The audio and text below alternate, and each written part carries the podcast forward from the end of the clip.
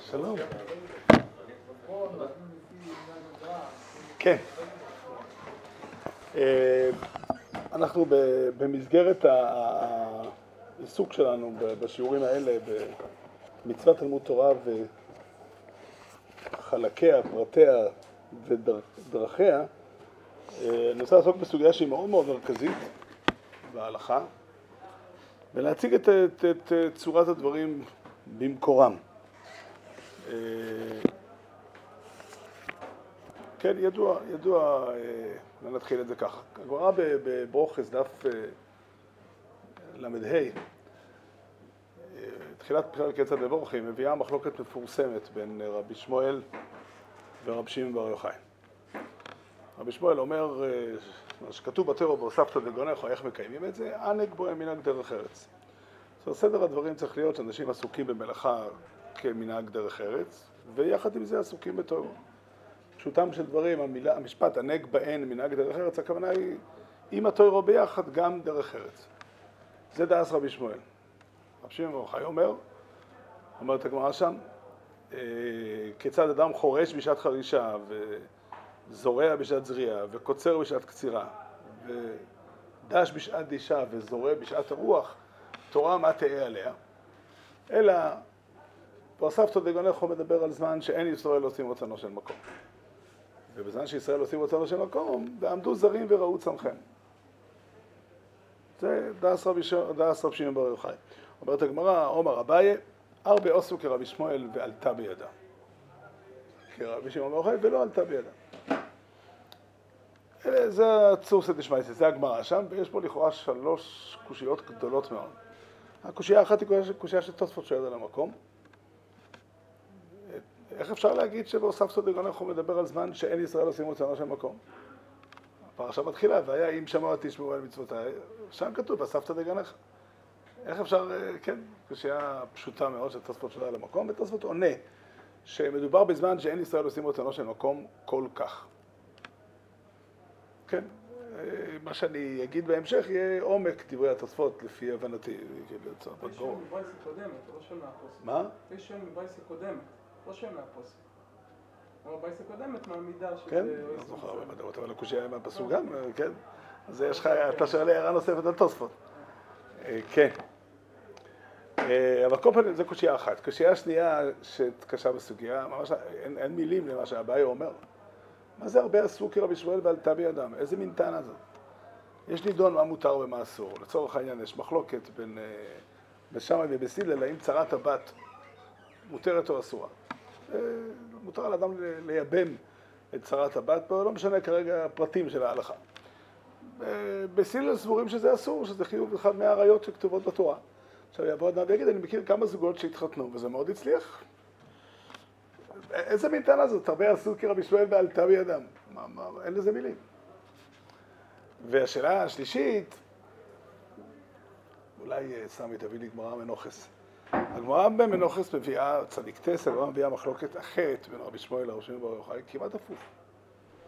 הגמרא אומרת, שאל בן החויס של רבי שמואל את רבי שמואל, כגון אני, שלמדתי את כל התורה כולה, מה אני לעסוק בחוכמה יוונית? תודה רבה. ברוך אתה אדינו אלוהים מלך העולם שהכל נהיה בדברו. לפעמים יש לי ספק אם לברך או לא, אבל היום שאיחרת, אני ברור לי שאני צריך לברך. פתחת לי במקום את הגמרא. כן, אומרת הגמרא ככה. עוד פעם? הגמרא הופכת שם אחרי, שזה לא היה, זה יפוך, צריך להפוך לזה, זה לא נשמע. לא, לא. לא, לא. הגמרא אומרת ככה, נקראת גמרא כולה. יש פה מחלוקת, במשנה מדובר פה על האופן שבו מחליפים את לחם הפנים כל שבת. כל שבת עושים לחם חדש, לחם הפנים חדש, ומחליפים אותו, ולוקחים את הישן ושמים את החדש. ויש פה מחלוקת במשנה, איך הסדר. תנא קמא אומר שצריך להקפיד, כיוון שכתוב בתורה לחם תמיד לפניי, אז צריך להקפיד שאפילו רגע אחד הלחם, השולחן לא יהיה בלי לחם. ולכן מזיזים את הלחם הישן, תוך כדי ששמים את החדש, כאילו ככה מעבירים אותו, שלא יהיה שנייה אחת פנוי. רבי יוסי אומר לא ככה. רבי יוסי אומר, רבי יוסי אומר אפילו אלו נוטלים ואלו מנוחים, מניחים, אף היא הייתה תמיד. זה לא, לא חסר בתמיד שלקחו ושמו אחר כך, אפילו לקחו, בהמשך כתוב בביתה, אפילו תנא רבי יוסי אמר, אפילו סילק את הישנה שחרית בסידרת החדשה הערבית, גם זה בסדר, אין בכך כלום. אלא מה אני מקיים תמיד? שלא ילין שולחן ולא לחם. אומר רב עמי, מדבריו שרבי יוסי נלמוד, אפילו לא שנה אדם אלא פרק אחד שחרית ופרק אחד ערבית, כי יהיה מצוות לא ימוש ספר התורה הזה מפיך. כן? העיקר שלא יהיה יום שלם בלי... אומר רבי יוחנן משום רבי שמעון בר יוחאי, אפילו לא קרא אדם אלא קריאת שמע שחרית וערבית, כי הם לא ימוש ימוש. ודבר זה אסור לאומרו בפני עם הארץ. ורבי אמר מצווה לאומרו בפני עם הארץ. נניח לדיון הפרטי הזה. שאל בן דמא בן אחותו של רבי שמואל את רבי שמואל, כגון אני שלמדתי כל התורה כולו, מהו ללמוד חוכמה יוונית? לא כל כך משנה כרגע מהי חוכמה יוונית, כי, כי הנידון פה הוא עיסוק כלשהו, שהוא לא פרנסה. אין בו צורך. אדם עוסק בזה להנאתו וכו'. קרא עליו המקרא הזה, לא ימוש ספר התורה הזה מפיך, והגית בו ימה בלילה. יצא ובדוק שעה שאינה לא מן היום ולא מן הלילה. במילים אחרות, אין זמן שבו אפשר לעסוק בחוכמה יוונית. ופליגי, אומרת הגמרא, רב שמעון בר נחמני, דומה רב שמעון בר נחמני, אומר רבי יוחנן, פסוק זה אינו לא חובה ולא מצווה אלא ברכה. זהו, זה, זה הגמרא פה. עד כאן הגמרא. עכשיו, אז הקושיה עצומה, על רבי שמואל אפשר עוד ליישב, שרבי שמואל מתיר בברוכס לעסוק בפרנסה, ופה הוא אוסר לעסוק בדברים שהם לא פרנסה. אבל רב שמעון בר יוחאי שאפילו בעסק שפרנסה הוא אוסר, פה הוא אומר, עדיין לו לאדם בקריאת שמע שחרית וערבית. איך אפשר ליישב את זה? אז התשובה של הדברים היא מאוד פשוטה ומאוד ברורה. שתי הסוגיות הללו הן שתי סוגיות נפרדות לגמרי, שדנות בשני דברים אחרים. הנידון של הסוגיה במנוחס הוא במצוות תלמוד תורה. מצוות תלמוד תורה מחייבת כל יהודי, כמו כל המצוות שבתורה, לכל מצווה יש את הגדרים שלה, ונחלקו התנאים מה המצווה מחייבת. אומר רבי שמואל כדבר פשוט, שהמצווה מחייבת את האדם ללמוד תורה בכל רגע פנוי מעיסוקים שהם הכרחיים, כגון פרנסה, כמובן נכלל בזה גם שינה, כל מה שאדם צריך לצורך הקיום שלו. חוץ מזה, אדם בדוק לך זמן שאינו לא מן היום ולא מן הלילה, זה דעת רבי שמואל. רבי שמעון בר יוחאי אומר שדי לו לאדם בקריאת שמע שחרית וערבית. ממש אותו מחלוקת, כמו שרבי יוסי ותנא קמא נחלקו בנוגע ללחם הפנים, מה נקרא שהלחם נמצא תמיד? אפילו סילק את הראשונה שחרית ושם את, ה... את הזה הערבית, יצא ידי חובתו, כי הם לא ימוש. כן, זה, זה דעת, דעת רשב"י. זה נידון אחד. ויש נידון אחר, איך נראים תלמידי חכמים? ברור לגמרי שאדם שלומד פרק אחד שחרית ופרק אחד ערבית, או קריאת שמע שחרית או ערבית, לא יצא מזה תלמיד חכם. זה פשוט. ואומר רבי שמואל, תלמיד חכם צריך ללמוד תורה יום ולילה, אבל זה הולך יחד עם פרנסה, יחד עם עסק הפרנסה. ואילו רשב"י אומר, אם אתה רוצה להיות תלמיד חכם, הוא לא מדבר על אסור ומותר. רשב"י. כל הסוגיה בברוכס דנה בשאלה, כמו שרשב"י אומר, ותוירו מה תהא עולהו. הכוונה היא, איך יגדל תלמיד חכם בצורה כזאת? אם אדם יהיה חורש בשעת חרישה, וקוצר, וזורע בשעת זריעה, וקוצר בשעת קצירה, ודש בשעת דישה, וזורע בשעת הרוח, ותורה מה תהא עליה. אם אדם בוחר לא להיות תלמיד חכם, הוא קיים את המצווה, כן. זאת אומרת, יצא אם כן שיש לנו פה שתי סוגיות. ולכן אומר, אומר, אומר אביי, אומר אביי, הרבה עשו כרבי שמואל ועלתה בידם. זו טענה קריטית, כיוון שכל הטענה של רשב"י זה שתוירו מה תהא עולהו, שאי אפשר להיות תלמיד חכם ככה. אומר רבי שמואל, עובדה היא שהצליחו. כן, הרבה עשו והצליחו. זאת אומרת, עד כמה שהוויכוח הוא מה מותר ומה אסור, אז עלתה בידם זה לא טענה. אבל אם הנידון הוא, אם הטענה של רשב"י זה שאיך אפשר להיות תלמיד חכם, אז זה הטענה של אביי, היא טענה נכונה, וזה הכרעת ההלכה באמת. אבל צריך להבין שאליבא דרשב"י, וזה גם הפשט במה שתוספות עונה, אליבא דרשב"י, כדי להיות תלמיד חכם, צריך להיות במקום אחר. תלמיד חכם, הסדר הרגיל שהתורה קוראת לזה, והיה אם שמעתי שמעו על מצוותיי לכל היהודים, זה ואספת דגניך, כן, גם הוא מסכים עם הנהג בהם מנהג דרך ארץ. הפוך, הוא עוד יותר מקל. מי מי מי מרב שמעון בר יוחאי הוא רב שמואל רבי שמואל אבל אבל אם אתה רוצה להיות תלמיד חכם אתה צריך לחיות במקום אחר לגמרי. על זה נאמר ועמדו זרים וראו צאנכם, זו בחינה של ימות המשיח, שככה מתקיימים תלמידי חכמים בעולם הזה. זה דעת רשב"י, וזה כמו שהגמרא אומרת לא דרך שמתאימה לרבי. הגמרא אומרת הרבה הסוכר מה לא שומע חיים אותנו עם שמסתבר שגם עכשיו שואל איך, איך, איך הוא הגיע למסקנה הזאת, אפשר להניח שהוא מצפה מאיתם תוכלכם להיות במקום יותר גבוה. לא יודע, עוד מעט נעשה בזה קצת יותר סדר, אבל זה תמונת הדברים. עכשיו, יש לנו מחלוקת ראשונים, איך לפסוק הלכה בהגמרא בברוכס, אין חולק על זה שהלכה כרבי שמואל. כן, הגמרא אומרת במפורש, אביי המכריע, ארבע עשו כרבי שמואל ועלתה בידם, כרב שמעון בר יוחאי ולא עלתה בידם. מה הייתה הכריעה? זה לא שאלה הלכתית, זו שאלה... אני חושב שהשאלה היא, השאלה שעומדת פה זה איך נראה תלמיד חכם, איזה דרגה אתה דורש ממנו. כן, הגמרא אומרת, הגמרא אומרת באופן ברור, הרבה עשו כרבי שמואל ועלתה בידם, אבל אתה צודק שיש פה שאלה שצריכים לשאול באופן פרקטי איך זה עובד, אבל נניח לזה. בסוגיה במנוחס נחלקו הראשונים. נחלקו הראשונים באופן ברור. הרן למשל בנדורם דף חס אומר כדבר ברור שהלכה כרבי שמואל. כן, הוא מצטט את רבי שמואל והוא אומר, חייב אדם ללמוד תורה יום ולילה כפי כוחו. במילים אחרות מותר לאדם להפסיק מלימוד תורה רק לצורך שהוא צורך קיומי. פרנסה, בלי ספק נכלל בזה גם שינה ואכילה, אף אחד לא, לא מטיל בזה ספק. ומסתבר גם מה שאדם זקוק באופן אישי, לפי טבעו ותכונתו של אדם, כפי כוחו, כמו שאומר הרן. כפי כוח, זה משתלם מאדם לאדם, כל אחד לפי עניינו. אני חושב שזה מסתבר מילסה, שכמה אדם רוצה להיות, לחיות חיי רווחה, אי אפשר להגדיר את זה כחובה. זאת אומרת, גם רבי שמואל מודה שאם אדם רוצה לחיות חיי רווחה, אז הוא הולך לעבודה שתיקח לנו הרבה זמן. זה גם, גם לגיטימי. ואילו, ואני רוצה לעמוד קצת על דעת הרמב"ם, שגם השולחן ערוך מעתיק אותו כמעט כלשונו, עם הבדלים קלים וכולי. אומר הרמב"ם, אני אקרא את ה... לא. כל איש מישראל חייב בתלמוד תורה. בין עני, בין עשיר, בין שלם בגופו, בין בעל איסורים, בין בחור, בין שהיה זקן גדול שתשש כוחו. בחור אין הכוונה היא, מה שנקרא בלשוננו רווק, אלא בחור הכוונה היא אדם צעיר, לבין אדם מבוגר, זקן גדול שתשש כוחו. אפילו עוני המחזר על הפסוחים, ואפילו בעל איש הוא בוני. מישהו פעם אמר בליצנות, לא רק אני המחזר על הפתחים, לא רק בעל איסורים, לא רק זקן גדול שתשש כוחו, אפילו בעל אישה ובנים. אבל לא זה הפשט ברמב"ם, הכוונה היא אפילו מחזר על הפסוחים, ואפילו אם הוא צריך לחזר על הפתחים, לא רק בשביל לפרנס אדם יחיד, אלא בשביל לפרנס משפחה. בכל מקרה, חייב לקבוע לו זמן לתלמוד תורה ביום ובלילה. שנאמר והגית בו יומם ולילה. עכשיו, הרמב"ם, אני לא חושב שאפשר להתווכח. היו כמה כאלה שניסו לפרש אחרת הרמב"ם, אני חושב שאין דרך בעולם.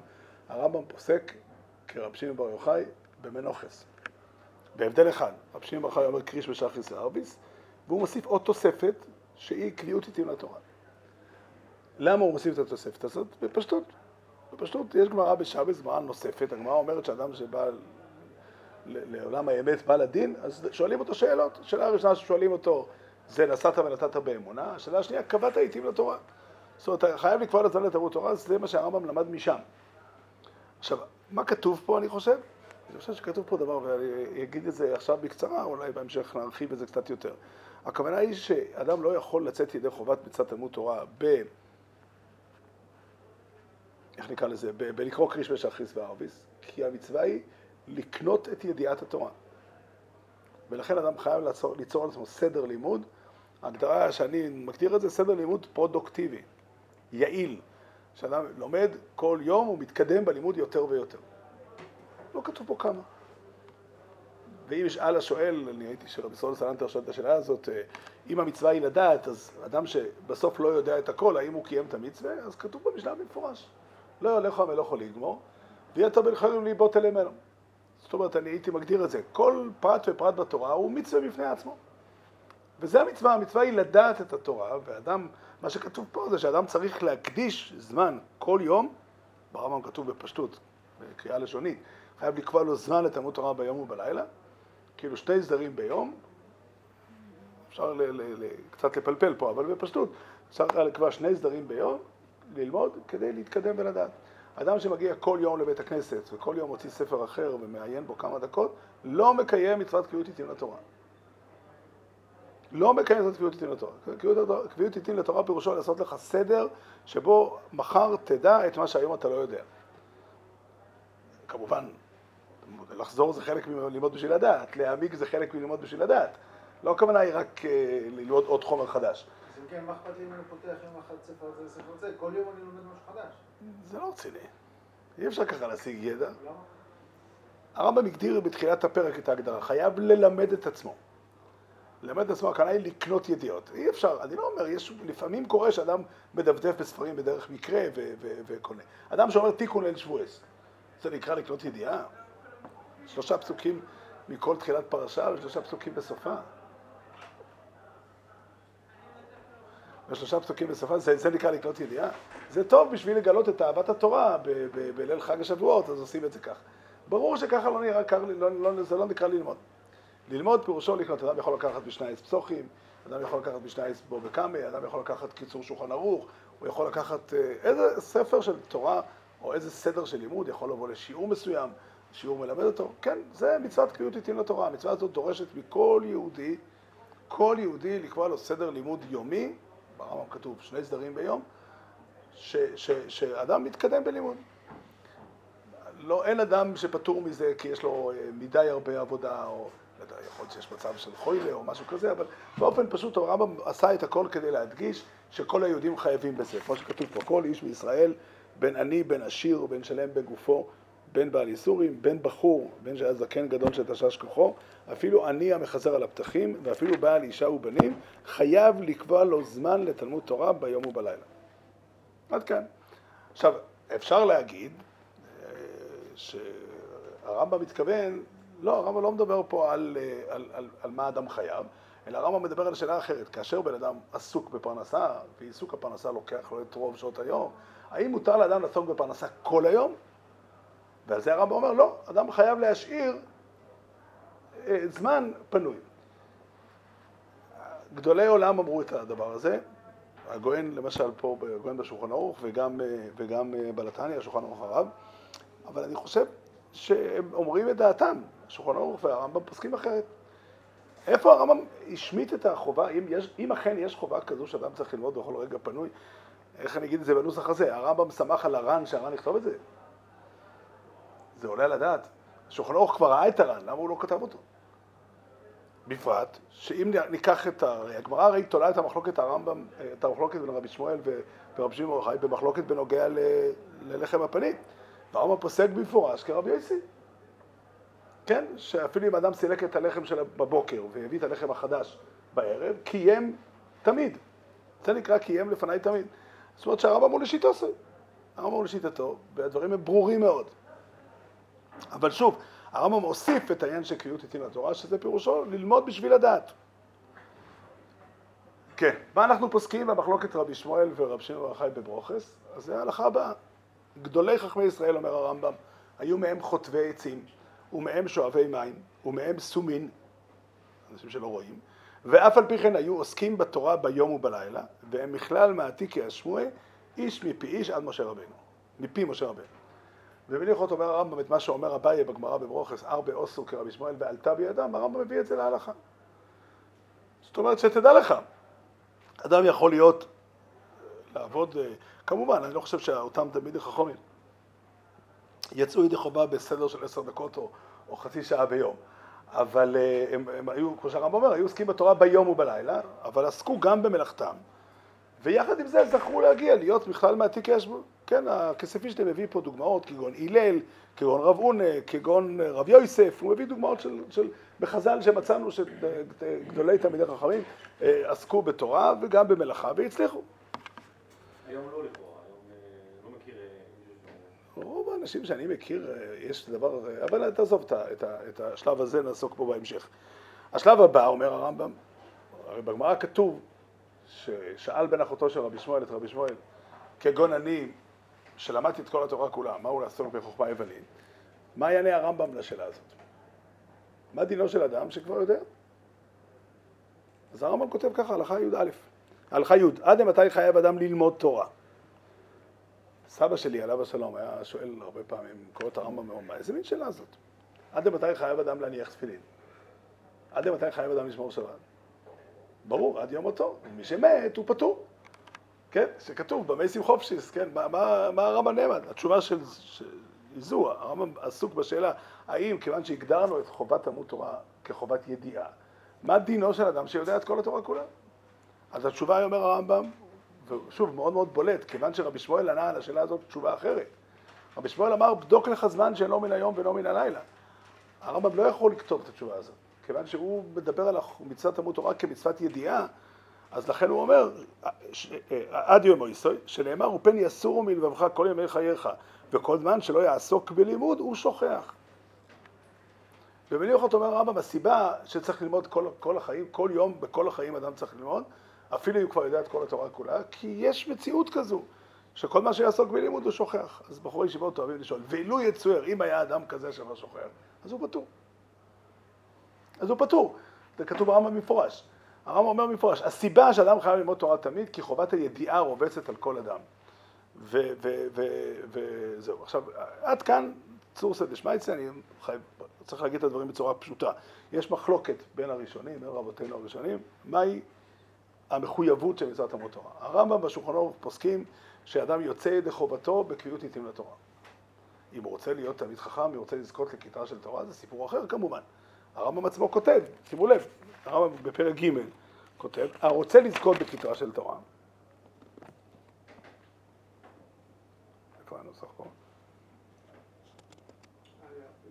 בהלכה מי שנשאו, פרק ג' הלכה מי שנשאו ליבו לקיים מצווה זו כראוי לה ולהיות מוכתר בכתרה של תורה, לא יסיח דעתו לדברים אחרים ולא ישים על ליבו שיקנה תורה עם העושר והכבוד כאחד וכו'.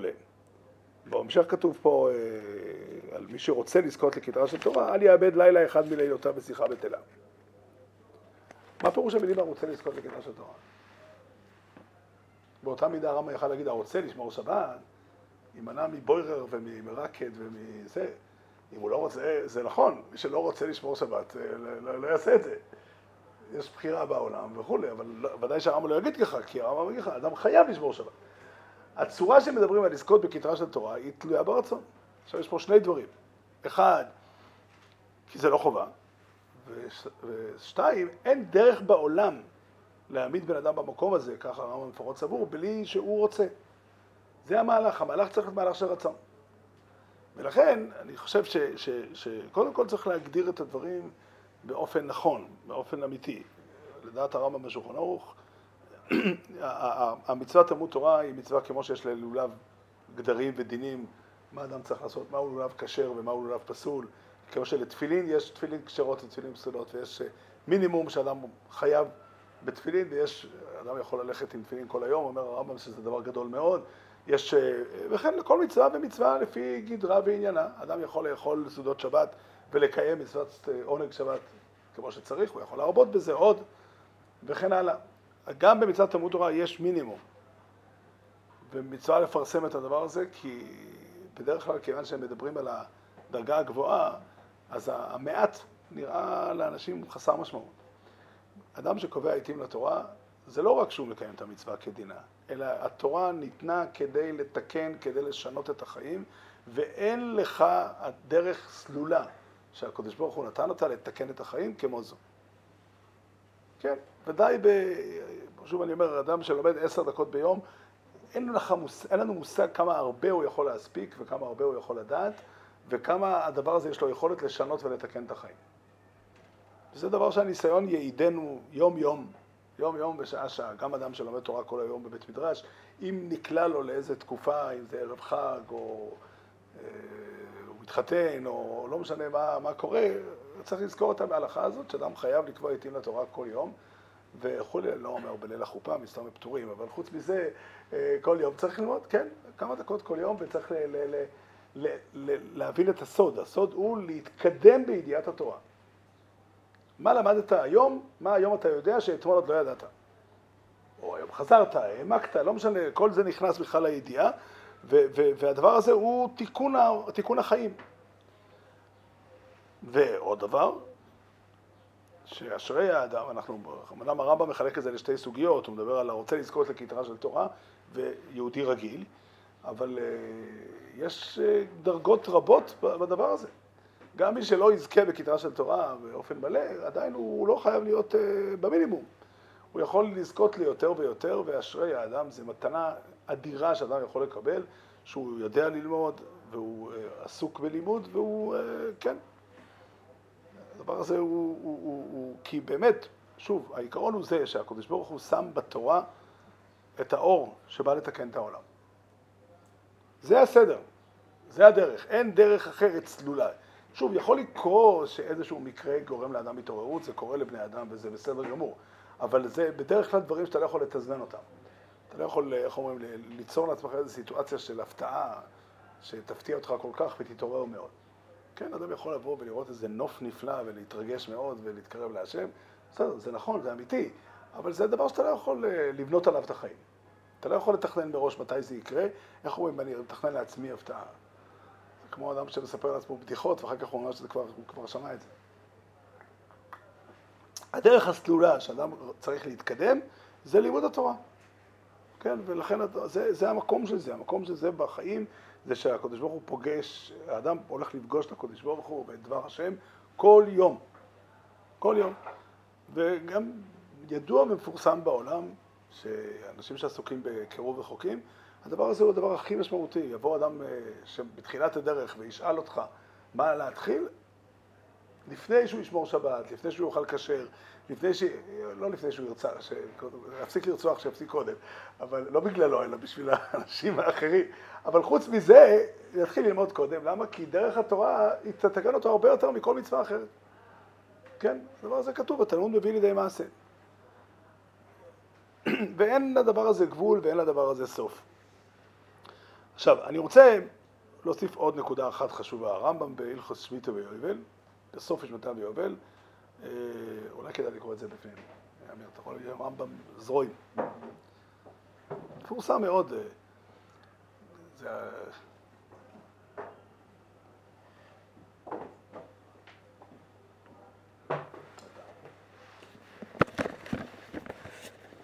הרמב"ם רגיל בסוף כל ספר של ההלכות, הוא כותב, נכנס לאיזושהי נקודה של דברי הגודל.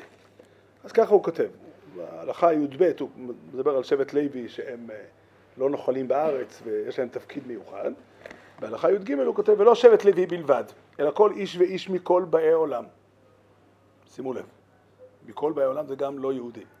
אשר נדבה רוחו אותו. והבינו מדעו להיבדל, לעמוד לפני השם, לשרתו, לעובדו, לדעה את השם, והלך ישר כמו שעשהו אלוקים, הוא פרק מעל צווארו.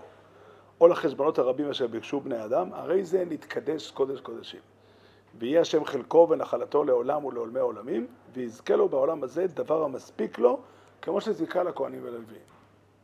הרי דוד אומר, השם מנת חלקי וכוסי, אתה תומך גורלי. זאת אומרת, במילים אחרות אומר הרמב"ם, יש דבר כזה, זה אותם מעטים, ככה כתבו כמה מחברים, שאומנם ארבע עשו כרשב"י ולא ענתה בידם, אבל מעטים כן. יש יחידים כאלה שיכולים לחיות כמו רשב"י, והם אנשים שאומרים, נדבה רוחו אותו והבינו מדעו להיבדל, לעמוד לפני השם, לשרתו ולעובדו, לדעה את השם. זאת אומרת, אדם שהחיים שלו הם קודש לתורה ועבודת השם, והוא, מה שנקרא, כמו שבט לוי. הוא עליו נאמר, יורו משפטיך ליעקב ותורתך לישראל. הוא נמצא, החיים שלו בעולם, הם, הוא העמוד אור שבא להאיר לכל, הסביבות, לכל סביבותיו, ויש כאלה דברים. עכשיו חשוב להבין, אנחנו היום נוצרה סיטואציה חדשה של אנשים שמתפרנסים מתורה. עכשיו זה דיון וכולי, אבל בכל מקרה זה ודאי לא עושה אותם לרשב"י. זה שאדם מצא דרך להתפרנס, זה טוב. זה אדרבה, זה נפלא מאוד, ויש הרבה מאוד אנשים שזוכים לסייעתא דשמיא מיוחדת בדרך הזאת, אבל זה לא עושה אותו רשב"י וחברו, זה פשוט. רשב"י וחברו זה אדם שאומר, ועומדו זורים וראו יצאנכם. זה אדם שאומר, אני, ואולי נסדר את זה ככה, יש חמש דרגות. מכאן למדנו על חמש דרגות ביחס של יהודי עם תלמוד תורה. ואני אסדר אותם לפי הסדר, וזה נפקא מינה גדולה לחיים שלנו. הדרגה העליונה זה רשב"י וחברו. רשב"י וחברו זה אנשים, זה אנשים שאומרים, אני מוכן לחיות בעולם ולהישען על הקדוש ברוך הוא, ולא לדאוג, לא לקחת על עצמי את הנטל של הפרנסה, וכתוב פה במפורש, יזכה לו בעולם הזה דבר המספיק לו. הקדוש ברוך הוא... לא לבד או שהוא צריך גם להתחשב בכל מיני אנשים מסביבו, כי מן הסתם מישהו צריך לסוף להבין לו משהו... אני מניח שדבר המספיק לו לא הכוונה רק לו בעצמו, ותשתו ישיר, הקדוש ברוך הוא ישיר אהבה. מסתום הכוונה יש שגם אשתו תקבל. יכול להיות שהוא יצטרך לעשות תרחה כלשהי. אני חייב לומר, אני מכיר אדם אחד כזה. לא שיש רק אחד, יכול להיות שיש עוד. מכל האנשים שיצא לי לפגוש בחיי, פגשתי אדם אחד כזה, וזה רב חיים קנייבסקי. זה שלצורך העניין הרב אל ישיב היה, או לרב עובדיה, היה דרך להתפרנס עיסוק שלא דרש מהם להפסיק את התורה, זה אמת, אבל הם לא... למה הרב אל ישיב הלך להיות דיין? כדי להתפרנס. כן, וזה לגיטימי וזה טוב מאוד, ואשרי האדם ש, שזכה שהוא לא צריך להפסיק ללמוד כדי, בשביל הפרנסה שלו. רב חיים קנייבסקי אדם שאמר, אני אף פעם לא עסוק. ברגע שהוא למד בכולל חזוני וקיבל משם מלגה, יום אחד הוא בא לראש כולל, לרב ניסים, אמר לו, אני מפסיק לבוא, כי אנשים מגיעים לשאול אותי שאלות ומפחיד לי ללמוד. אני מוכן וחושב שאני צריך להקדיש שעתיים ביום לענות תשובות לאנשים. יותר מזה לא, אז מכאן והלאה תפסיק להכניס לי לחשבון בנק את המלגה, כי אני לא נמצא פה. אז רב ניסים החליט להמשיך. כן, זו החלטה שלו. הוא אומר, אני מפסיק. אשתו, הרבנית קנייבסקי, הייתה מתפרנסת, הייתה מוכרת ביצים, וזה היה מקור פרנסה בבית. זה עשה רעש והפריע, אז לא. בסופו של דבר הקדוש ברוך הוא זיכה אותו, כמעט הייתי אומר להיות יהודי עשיר. נבין את הסיפור, זה דבר מדהים. הוא פעם אחד היה חולה, עבר אירוע מוחי, וכשהוא החלים, היה תקופה שהוא עדיין לא חזר לפעילות מלאה. אז הוא, תוך כדי שכיבה, כתב ספר שנקרא ארוחות יושר. הספר הזה כולל איסוף של דברי מוסר לפי סדר א' ב' וכו'. ספר קטן. הוא כתב את זה על מנת שלא להדפיס אותו. אבל בא יהודי אחד ואמר, אני תורם את הכסף בשביל להדפיס אותו. כן? וההכנסות לרב חיים קנייבסקי. כן? מכרו, אמרו לי לפני שתים עשרה שנים, אמרו לי שמכרו כבר קרוב ל-ארבע מאות אלף עותקים. עכשיו הספר עולה עשרים וחמש או שלושים שקל, אבל תעשו את החשבון. לעשות החשבות, זה לא עולה לו פרוטה. זה נקרא, מספיק לו הקודש ברוך הוא, דבר מספיק לו ולבנה ולנכדיו. כן, אבל זה הבן אדם היחיד, אני לא מכיר עוד אנשים כאלה. וזה באמת דרגה מאוד מיוחדת. זה באמת בן אדם שאומר, אני בשבילי, התוירו היא החיים שלי, עמדו, עמדו זרים, הוא חי בימות המשיח. הוא חי בימות המשיח. זה לא אומר שהוא תמיד חכם יותר גדול מאחרים, או, זה לא הנושא. בבחינה הזו הוא שבט לוי. זה הכל. זה טוב, משהו. זו דרגה מיוחדת של אדם. אם בן אדם חי במקום הזה, יש אנשים שזה המקום שלהם. אני לא חושב שהדבר הזה נועד, איך אומרת הגמרא במפורש, הרבה עשו כרשב"י ולא עלתה בידם. הדרך הזאת היא לא מתאימה ולא נכונה לרוב ככל בני אדם. זה שיש יחידים כאלה, זה הרמב"ם מביא. הרמב"ם מביא, וזה מקובל שהיו דברים כאלה. אולי יש עוד כמה כאלה, אני לא מתכוון לומר שזה אחד באמת, שזה אחד בכל דור, וצריך... כל עוד שרב חיים חי, אז אי אפשר לזכות לזה. מי שרוצה יכול לזכות לזה עוד. אבל זו דרגה מיוחדת, זו הדרגה העליונה. הדרגה השנייה היא תלמיד החכמים של רבי שמואל, שככה ההלכה אומרת, שהם עסוקים לפרנסתם. כמובן, אדם שרוצה לעסוק לפרנסתו, לא יודע כמה שעות עבודה כל יום, עשר שעות עבודה, ולהשאיר לו זמן ללמוד בין... מה באמת הגוי עושה פה? מה? מה הגוי עושה פה שרציס מנויח? דינים? מה הוא לומד? הרמב"ם מדבר על לעבוד אליו עוד לפני השם, לעסוק בידיעת השם. התורה זה הרחבה של זה. לישראל יש גם... אבל זה לא ברוכס. תורה מתי עולה, אפשר להגיד לבוא עולם? אני חושב ש... אתה צודק שהרמב"ם לקח את זה למקום רחב יותר, כאילו, לעיסוק נוסף. בכל פנים, הדרגה הבאה, זה מה שנקרא תלמיד החכמים. ברור לחלוטין שהתלמיד החכמים לא יכולים להגיד, מי שרוצה לזכות לכתר של תורה לא יכול להגיד, בסדר, יש לי זמן בבוקר שאני הולך בדרך לעבודה ברכבת, אני אלמד כמה דקות, ובערב אולי מקיימים ככה קביעות יוצאים לתורה. לזכות לכתר של תורה אי אפשר בדבר הזה. ואומרת הגמרא במפורש, שכתוב, כך היא דרכו של תורה, פת במלח תאכל ומים במשורה תשתה, אין הכוונה היא שתלמיד חכם חייב להיות עני.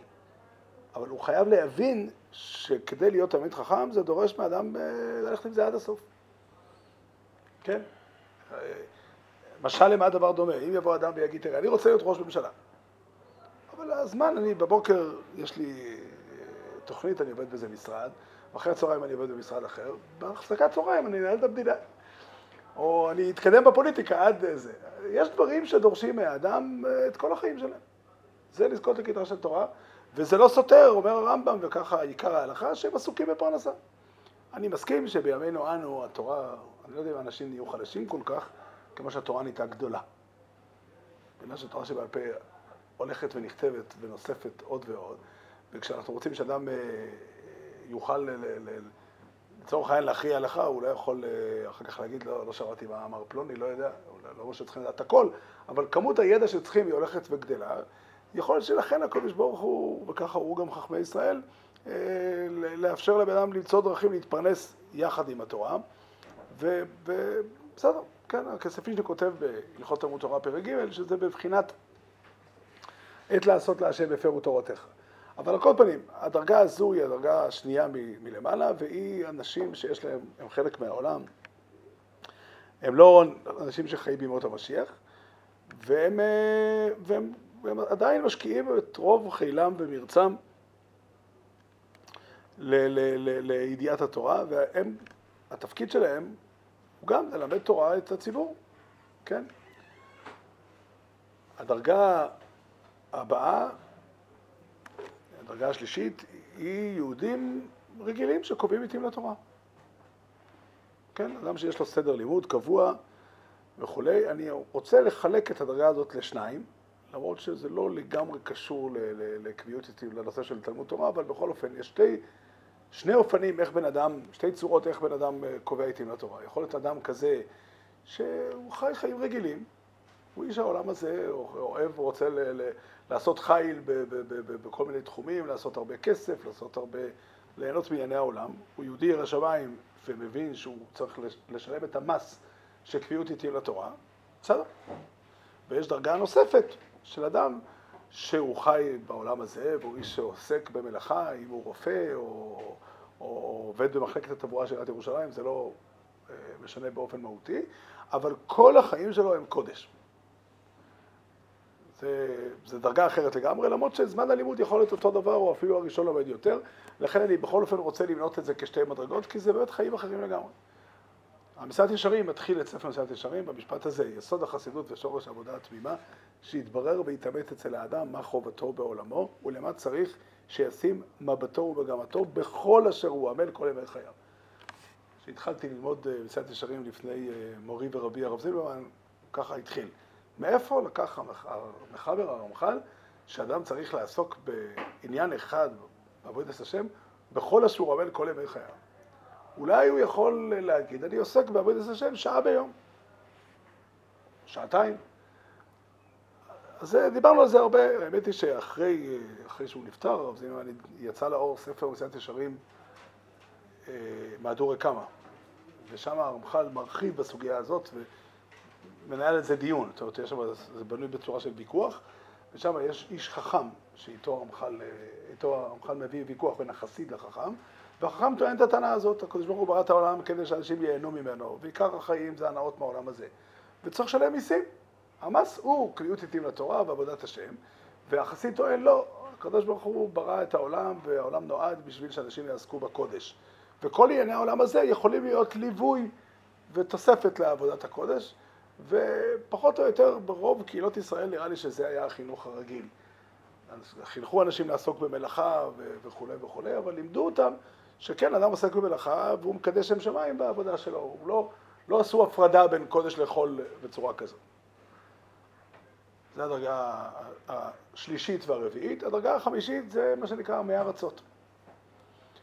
זו דרגה שהיא לא לגיטימית, אבל חייבים להודות על האמת שגם חז"ל לא הצליחו אה, אה, לעשות ש... שלא יהיו המאה ארצות. זאת אומרת, זה חלק מהמציאות שיש אנשים שלא מצליחים בזה. חבל ועצוב וכו'. וצריך לדעת את זה, שהדרך הנכונה לתקן את החיים של האדם, זה, זה קביעות עתים לתורה. עם הארץ, כמובן אדם שאין לו סדר לימוד רציני, אין לו סדר לימוד רציני, מטבע הדברים התורה לא מופיעה בחיים שלו כמו שצריך, ומטבע הדברים, טבעו של אדם, כל אדם יש לו את הבעיות שלו. אחד יסתבך עם, עם בעיות שקשורות לדיני ממונות, לכסף, זה. אחד אחר יסתבך עם בעיות שקשורות לכשרות. כל אחד לפי התנאים. היום אנחנו חיים במקומות כאלה שמי שרוצה לאכול אוכל לא כשר, צריך לחפש אותו. אין אוכל לא כשר, תמיד אדם יכול לקחת בשר ולבשל עם חלב, אבל, אבל להשיג אוכל לא כשר זה קשה. אבל לכל אדם, זה סדרם, זה המציאות של החיים. ש... התורה מגיעה בכל כך הרבה תחומים, בכל כך הרבה עניינים, לכל אדם יש עניינים שהוא צריך לתקן אותם. והדרך הנכונה לתקן תלויה בקשר של האדם לתורה. זה, זה החוק, זה הסדר. ואלה הם חמשת הדרגות. אני רוצה רק לומר, שאם אנחנו... וגוי, נגיד, אם נדע שהוא גוי ואין לו תורה, אז החיים שלו הם הרוסים, וחיים שלו... סביר להניח שהחיים שלו לא יהיו מכוונים לפי התורה. כן, אבל... ברור שלא כל לפי התורה, החיים שלו לא טובים. אתה שואל אותי, באמת, אני חושב שגוי חכם אמור... תראה, קודם כל שבע מצוות נח גוי חייב בהם, והוא צריך לעצור, אני לא יודע אם כל יום, פעמיים ביום, אבל הוא צריך לעצור מדי פעם ולשאול מה מחייב אותו, מה מחייב אותו איסור גזל. אדם שעסוק בכסף, רוב בני אדם בעולם עוסקים בכסף בכל מיני צורות, בכל מיני אופנים, לא משנה אם הם סוחרים שעושים הרבה כסף, או אנשים שמשלמים הרבה כסף, אבל עסוקים בכסף, ומטבע הדברים פה ושם יש שאלות. האדם שלא רגיל לבחון, להיות איש, חזון איש כותב באמונה וביטחון החזון איש, הוא כותב שמה שהלימוד מקנה לאדם זה אהבת המשפט. זאת אומרת, הערנות לשאלה, רגע, זה שלי או שלך? טבעם של המאה ארצות, שאיך אומר, חז"ל ככה אומרים, שלי, שלך, שלך, שלי, זה לא... הם לא ערים, מי שלא יתרגל ללמוד, לא ער לשאלה, והוא יכול בקלות לפספס. שוב, אני לא התכוונתי לחייב גויים בקביעות איתי לתורה, ולהסיף את זה לשבע מצוות בני נוח. אבל אם אתה שואל, באמת זה נכון, אם אדם לא, לא נוהג בערנות, לא שם, לא שם במרכז החיים שלו בצורה משמעותית את, ה, את המחויבות שלו, מטבע הדברים, דברים ייפגעו. מה בדיוק, זה, זה כבר לא משנה. נראה לומר, שככה ככה זה סדר הדברים, כתוב בתורה, בפרשת תרומו, שהמשכן וגם בית המקדש באופן עקרוני מחולק לשלושה חלקים. החלק האחד הוא קודש הקודשים.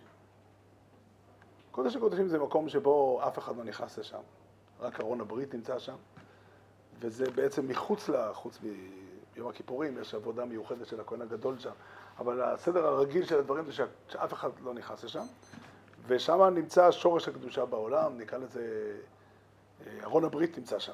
כן? עצם הברית בין הקודש ברוך הוא לעם ישראל נמצאת שם, ו... וכנגדם עומדים אותם מעטים שהם כרש"י וחברו. הם אנשים, כמו שכתוב ברמב"ם, הרי זה נזקדש קודש קודשים. זה אדם שהמציאות של החיים שלו היא לא שייכת לסדר הרגיל, וממנו עם ישראל כולו יונה קדושה. זה... אני מניח ככה. לא, לא, לא, לא מצאתי כתוב ככה במפורש, אבל, אבל כך כתוב בחז"ל. יש... דור דור ודור שם. כן, כן, יש בתוספות בעירובין, שואל, הגמרא שם בדף י"ג אומרת, בביאה מחלוקת בית שמאי ובית הלל, אם נוח לו לאדם שנברא, או נוח לאדם שלא נברא וכולי. אז תוספות על המקום שואל, אם נוח לו שלא נברא, כמו שהגמרא מסיקה, אז, אז למה אנחנו צריכים להחזיק טובה על זה שנבראנו? איך אומרים? אנחנו אומרים, ברוך אלוקינו שבראנו לכבודו, חבל. אז תוספות עונה תשובה. התשובה שתוספות עונה זה שהמשפט שנוח לו שלא נברא נאמר על סתם בני אדם. אבל הצדיקים, אשריהם ואשרי דורם. המילים אשרי דורם שתוספות מכניס פה הם ממש לא ברורים, כי אתה בא להגיד שכל העולם זה כך, והצדיק, אם, אם אשרי דורם, אז הוא אומר ש, שכולם, התשובה היא באמת הנכון. בזכות הצדיקים לכל עם ישראל נאמר נוח לו שנברא. רק ההבדל הוא שיש אדם שזוכה לזה בזכות עצמו, ויש אדם שזוכה לזה בזכות שהוא בדורו של הצדיק. כן, לא, זה לא הנושא של הנוח שם. הדרגה השנייה הם אותם תלמידי חכמים שהם בבחינת רבי שמואל. זה בבחינת אוהל מועד. או נקרא לזה בית המקדש, המקום שבו השם שוכן בעולם. האנשים האלה הם מקום השרת השכינה, הם חלק אבל מהעולם. יש סדר עבודה בבית המקדש, הכהנים נכנסים כל יום, מי להדליק את המנורה, לחם הפונים זה פעם בשבוע, הקטורת עושים כל יום. כן, זה, זה, זה במפורש לא מחוץ לתחום. וזה התלמידי חכמים שהם עיקר האנשים, ש... כיוון שרשב"י וחברו זה מעטים ממש, התלמידי חכמים הם... עליהם מוטל התפקיד, כי שפתי כהן ישמרו דעת ותורה יבקשו מפיהו, כי מלאך השם צפקות. כן. והדרגה השלישית זה חצר אוהל מועד, אותם יהודים שהם קובעים עיתים לתורה, שהם, כן, חצר אוהל מועד זה מחוץ למקדש, אבל שם עובדים את השם. כן, במובן מסוים, עיקר האבוידו של הקורבנות נעשית בחצר אוהל מועד, נעשית באזור, במזבח, במזבח החיצון. וזה בבחינת אותם יהודים שהם קובעים עיתים לתורה, שזה הסדר הרגיל של החיים. וזאת תמונה, אני חושב, אם אנחנו רוצים לקחת מזה חיזוק, מה שנקרא, אז, אז, אז רשב"י וחברו זה דרגה רחוקה. לא אומר, יש פה מישהו שרוצה וזה, השערים פתוחים וכל אחד יכול. אבל, אבל זה לא דרגה של, שמתאימה ל, ל, לרוב בני אדם. ולהיות כמו רבי שמואל או חלק מזה, כן, זה גם מצווה לפרסם את זה, כי אנשים, החלוקה הזאת עושה תחושה כאילו יש אנשים שהם תמיד חכמים ויש אנשים שלא. יש הרבה דרגות באמצע. כן? הרבה דרגות באמצע. אדם יכול אה, אה, אה, ללמוד חלק מסוים בתורה, אדם יכול... אה, אה, כן? זה מאוד מאוד כדאי, כל מה שאדם יכול להשיג זה רווח עצום. והדבר הבסיסי שכל אחד חייב בו זה קביעות עתים לתורה. אין יהודי ש, שאמור להיות בלי זה. אדם אמור לבוא בסוף יום עבודה, לבוא הביתה, ללכת לבית כנסת, לשבת וללמוד, אם בבית כנסת או בבית, הפרטים הם לא, לא, הם לא חשובים. מה שחשוב הוא שיש לו סדר לימוד, והוא מתקדם, והוא יודע היום יותר ממה שהוא ידע אתמול. והדבר הזה מאפשר לתורה לעצב את החיים שלו, לבנות את החיים שלו, לתקן את חייו, וזה עבר שהנשמה תלויה בו. כן, אפשר לומר שיש פה שני... שתי בחינות שהיהדות תלויה בהן. הבחינה האחת זה שכל יהודי יהיה קובע עתים לתורה, והבחינה השנייה זה שיהיו תמיד חכמים בישראל כמו רבי שמואל, כמו רבי שמואל. שיהיו תמיד חכמים. בלי תמיד חכמים אין, אי אפשר להחזיק תורה, בלי שיהיו יחידים כאלה ש... או לא יחידים, שיהיו כאלה שמלמדים תורה ש... ש... וכו'. ובסופו של דבר התורה היא ההופעה האלוקית העיקרית של הקדוש ברוך הוא. ההופעה העיקרית. ומשם אנחנו צריכים לשאוב רוח קודש. רבי חננה בן עקש אוהב להוצאה הקודש ברוך הוא לזד קודש ישראל, לפי הכיר בו להם טוי והמצוות, שלם הרבי מלך חופש חנן צדקוי, יזמין חלמון ונעדיר. יתגדי ויתגדי שווי רבו, גולמות עם רוח ירושי דרמי חלפוסי לך, יכול לגלל לכל ירושי לחופש ישראל.